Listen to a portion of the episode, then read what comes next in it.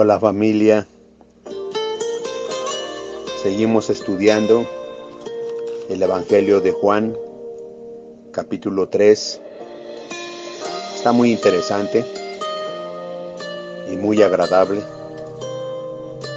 y nos enseña tantas verdades que nos dan paz y aseguran nuestra decisión por Cristo, que, es, que ha sido la mejor lo mejor que nos pudo haber sucedido en la vida. Nos quedamos en el verso 17 del capítulo 3.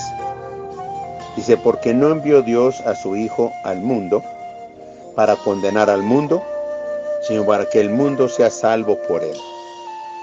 Recuerden esto siempre.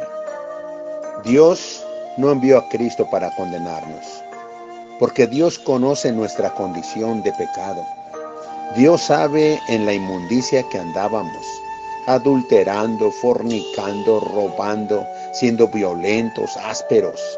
Dios conocía nuestra condición caída.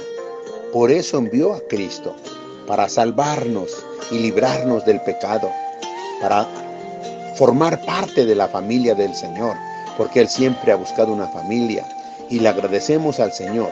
Siempre daremos gracias por Jesucristo nuestro Señor, porque Él vino no a condenar al mundo, sino para que el mundo sea salvo por Él. Él trajo la salvación.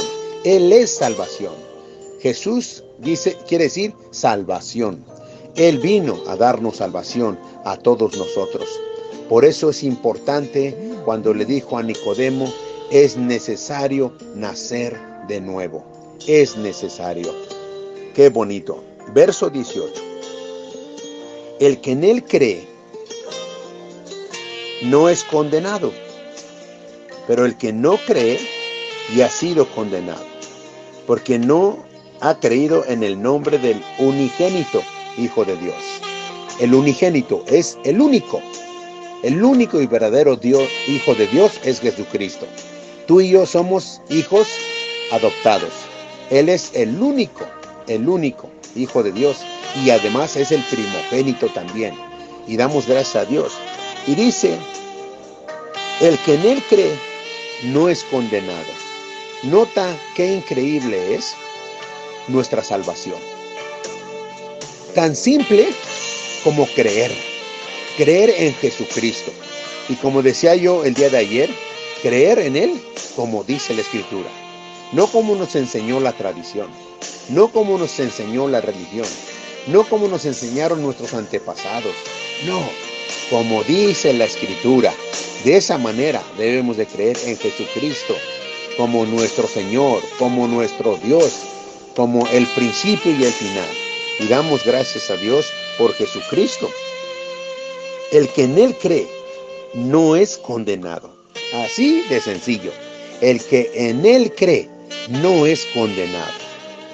Pero el que no cree ya ha sido condenado.